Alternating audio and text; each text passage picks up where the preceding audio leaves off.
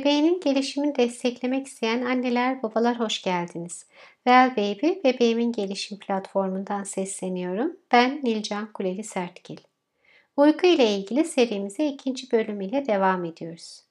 Bu bölümde bebek uykusunu anlamaya çalışalım istiyorum. Uyku gelişimsel bir süreç ve yaşam boyu değişime uğramakta. Uyku ile ilgili sorunların bebeklik döneminde genellikle 6. ay ile beraber başladığını 12. ay sonrasında tırmandığını ve 24. ay civarında azaldığını görüyoruz. Batı dünyasında bebeklerin bağımsız şekilde uykuya dalması önemli bir meziyet olarak görülse de tarih boyunca bu durum farklı olmuştur. Bebekler genellikle bakım verenin yanında taşınırken, emzirilirken ya da beraber yatarken uykuya dalmışlardır. Evrimsel açıdan bakıldığında da bebek ve annesinin ayrı uyuması bir norm değildir. Bebek hep bakım verenin yakın oluşu ve teması ile hayatta kalmıştır. Kısaca insan yavruları yani bebekler diğer memeliler gibi değildir. Tamamen anneye yakın olmak zorunda olarak tasarlanmışlardır. Bu yakınlık bebek ve anne için pek çok avantaj sağlamaktadır. Örneğin ilk aylar anne ve bebeğin beraber yakın uyumaları anne bebek arasında bir senkronizasyon sağlar. Bu yakın uyuma meme uykusu olarak da adlandırılır. Annenin bebeği ile kol mesafesinde uyuması sayesinde uykuları ve uyanmaları senkronize olur ve bebeğin emme uyanma düzeni ile annenin ve bebeğin biyolojik düzenleri, hormonları paralel hale gelir. Bu durum bebek açısından ani beşik bebek ölümü sendromundan korunma, sık emme ve bol süt alımı gibi olumlu etkileri olurken annenin de bebeğine bağlanma, süt üretimi, dinlenme ve bebeğinin ritmine alışmasını sağlamaktadır. Peki neden bebeklerden böyle bir beklenti var? Anneden bağımsız uyuyabilmenin duygusal bağımsızlık göstergesi olduğu düşünülmekte ancak alanda yapılan çalışmalar böyle bir ilişkiyi belirtmemekte. Biliyoruz ki anneler ne kadar bebeklerin uykusuna odaklanıyorlarsa uyku ile ilgili o kadar endişeleri de artıyor. Annenin uyku konusunda evhamlanması, normal olanları sorun olarak algılaması, uykusuzluğa bağlı yorgunlukla birleşince uyku konusunda endişelenmeler artmaya başlıyor. Gece boyunca uykudan uyanma aslında normal gelişimin bir parçası. Hem yetişkinler hem çocuklar hem de bebekler gece boyunca sık sık uyanmakta. Yetişkinler olarak bizler uykumuzdan uyandığımızda üstümüzü düzeltip tuvalete gidip ve çoğu zaman hemen uykumuza devam edebiliyoruz. Çoğu çocuk da artık belli bir yaştan sonra uykularını devam ettirmeyi öğrenir. Ama bebekler ancak belli bir yaşa kadar bunu başaramazlar. Aslında bütün bebekler gece boyunca sık sık uyanırlar. Ancak bazı bebekler sinyal verirken diğerleri sinyal vermeden kendiliğinden uykuya devam edebilirler. Bu durumun belirlenmesinde pek çok faktör vardır.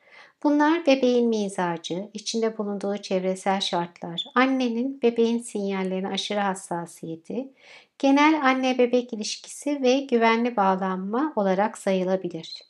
Elbette hastalıklar, fiziksel büyümeye ve gelişime bağlı durumlar da bebeğin uyanma sıklığını etkileyen etkenlerdendir. Özellikle ilk aylarda bebeğin gece boyunca çok sık uyanması normaldir. Bebekler hemen hemen her uyku döngüsü bitiminde uyanır. Neden böyle olduğunu anlayabilmek için uyku döngüsünü özellikle de bebek uyku döngüsünü anlamak gereklidir. Uyku döngüsünü bir sonraki yayınımda detaylıca anlattım. Beyin uykuda gelişmekte, bebeklik döneminde de çok hızlı bir beyin gelişimi olmakta. Ayrıca bebeğin sinir sisteminin olgunlaşması için de zamana ihtiyacı olmakta. Bunlar hep bebeğin uykusunu etkileyen etkenler. Bebek büyüdükçe vücut kendini düzenlemeyi ve dengelemeyi öğrenmekte ve uyku da bu duruma paralel şekilde dengelenmekte ve düzene girmekte. İşte bu nedenle erken dönemde mesela yeni doğan dönemi sayılan ilk 3 ayda bebeğin uzun uyumasını beklemek ve bunu sağlamaya yönelik uğraşlar içerisinde olmak yanlış ve bebekler için zararlı. Gerçek olan bebeğin zamana ihtiyacı olduğunu kabul etmek. Neden zararlı bunu da açıklamak istiyorum. Bebeğin bu erken aylarda saatli ve belli bir uyku eğitimi yaklaşımı ile uykuya kendi başına dalmasını sağlamak ve uzun uyuması için desteklemek, öncelikle biraz önce bahsettiğim anne bebek senkronizasyonunun bozulması anlamına gelebilir. Ağlamalara duyarsızlaşan anne veya ağlamaktan vazgeçen bebek. Ayrı olan bir anne ve bebek. Bu durumda anne bebek arasındaki biyolojik, hormonal ve duygusal senkronizasyon yani bağ bozulabilir.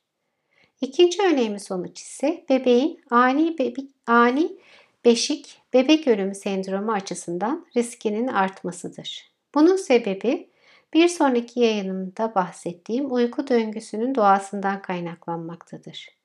Bebeklerin daha uzun ve sık REM yani hafif uyku uyumaları onları ani beşik ölümü sendromundan korumaktadır. Bebekler derin uykuya yani non-REM dönemini geçtiklerinde kendilerini derin uykudan uyandırmakta daha çok zorlandıkları için ki erken doğan düşük kilolu bebekler için bu daha da zordur. Bu durum ani bebek beşik ölüm sendromu açısından artan bir risk oluşturur. Sonuç olarak biz bebeğimizi erken dönemde yani ilk 4 ay içerisinde derin ve uzun uyutmaya zorladıkça bebeğimize ve aramızdaki bağa istemeden de olsa zarar vermiş olmaktayız. Annelerin, bakım verenlerin bu bilgilere sahip olmaları çok önemli. Bu sayede gerçekçi beklentiler içerisinde olarak sabırla bebeklerinin hazır hale gelmelerini beklemeleri daha kolay olacaktır. Bebek uykusu ile ilgili pek çok çalışma yapılmaktadır ve bu sayede pek çok bilgiye ulaşabilmekteyiz. Bakım verenlerin bu bilgiler ışığında kendi bireysel durumlarına uygun yaklaşımları tercih etmeleri çok önemli. Bu bilgilerden bir tanesi bazı annelerin annelik hassasiyeti ile bebeklerinin sinyallerine aşırı duyarlı hale geldiği ve gece boyunca bebeklerinden gelen sinyallere aşırı duyarlı olup bebeklerine çok hızlı ve sık bakım vermelerinden kaynaklı çok sık uyanma durumu oluştuğu yönündedir. Bu tip bir yaklaşımda bebekler kendilerini yeniden uykuya döndürecek, kendini sakinleştirebilme becerilerini geliştirmek için fırsat bulamamakta ve annelerinin desteğine her geçen gün daha bağımlı hale geldikleri varsayılmaktadır. Her ne kadar ilk 6 ay için bebeğin ihtiyacı hızlı ve yerinde cevap almak ise de 6 ay sonrasında bebeğin kendini sakinleştirebilmesi ve uykuyu devam ettirebilmesi için kendini sakinleştirebilme ve kendi kendine uykuya dalabilmesi için fırsatlar da verilmelidir. Burada önemli olan yaklaşımdaki dengedir. Bebeğin uykuya kendi başına geçebilmesi ve devam ettirebilmesi için uykunun olgunlaşması, bebeğin duygusal olarak hazır hale gelmesi ve çevresel şartların uygun olması gereklidir. Bebekler bu noktaya gelene kadar yani hazır olana kadar uykuya dalarken ve devam ettirirken bakım verenlerinden yardıma ihtiyaç duymaktadırlar. Bebeğin bu beceriyi yani uykuya dalma ve devam ettirebilme becerisini kazanması için kullanılan yöntemlerle ilgili yapılan araştırma sonuçları çelişkilidir. Kimi araştırmalar uyku eğitimi açısından hafif olumlu ilişki bulsalar da uzun vadede uyku eğitimi almış ve almamış bebekler arasında uyku kalitesi açısından fark görülmemektedir. Her zaman olduğu gibi araştırma sonuçları değerlendirilirken araştırmanın kimler tarafından desteklendiği, örneklem ve genelleme gücü de dikkate alınmalıdır.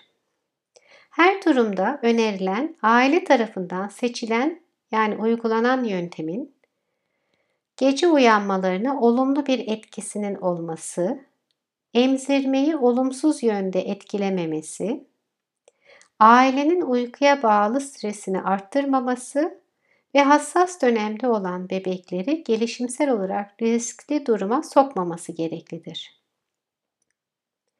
Bebekler yorulduklarında vücut uyanıklığını sürdürebilmek için kortizol hormonu yani stres hormonu salgılarlar. Kortizol hormonu uyku hormonu olan melatonin hormonunun salgılanmasını engeller. Bu nedenle bebeğin günlük düzeni ve uyku rutini saatleri çok önemlidir. Bebeğin doğru zamanda uykuya hazırlanması ve her gün uyku rutini basamakların uygulanması bebeği uykuya hazırlayan belki de en işe yarayan yöntemdir. Kararlı ve tutarlı şekilde uygulandığında bebeğin biyolojik ve davranışsal ritminin düzenlenmesini sağlayacak bu uyku rutini düzeni uykuya geçiş için bakım verenlerin en önemli kaynağıdır. Bebeğinizin uykusu ile ilgili öneriler ve bilgiler diğer yayınlarda devam edecek.